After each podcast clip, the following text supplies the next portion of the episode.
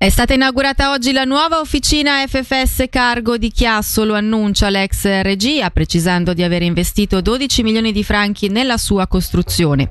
La nuova officina è stata edificata al posto del precedente capannone che dopo 60 anni di servizio non era più in grado di rispondere alle attuali esigenze. Caratteristica di questa struttura è il nuovo tornio in fossa che permette di ridurre i tempi di lavorazione fino a un terzo. Sentiamo il sindaco di Chiasso, Bruno Arrigoni.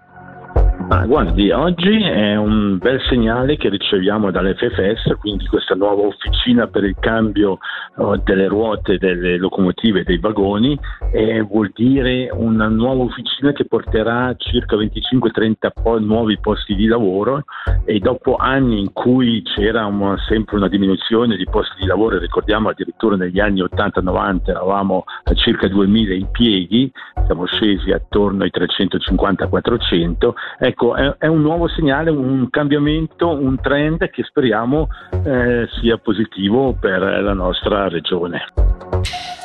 Due cuccioli di lupo di circa tre mesi sono stati avvistati nella zona tra il Monte Tamaro e il Monte Gradiccioli, lo comunica l'Ufficio della Caccia e della Pesca, che presuppone dunque la presenza di un nuovo branco. Per il cantone sentiamo il collaboratore scientifico Gabriele Cozzi. Abbiamo la fotografia di due cuccioli, un evento singolo che abbiamo fino ad ora. Chiaramente essendoci dei cuccioli eh, la possibilità che sia un nuovo branco è, è alta se non quasi certa.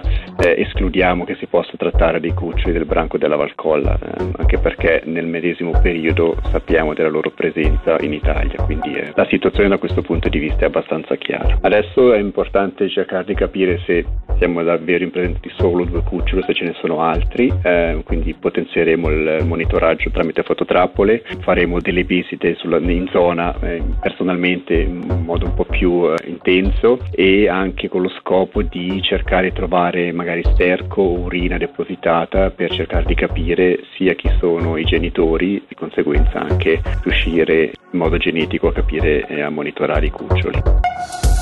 L'MPS presenterà le proprie liste per il municipio e per il consiglio comunale nella città di Lugano in occasione delle prossime elezioni comunali. Una decisione che fa seguito, citiamo, al lavoro di opposizione svolto in questi ultimi anni. E dalla redazione per il momento è tutto, prossimo appuntamento tra meno di un'ora.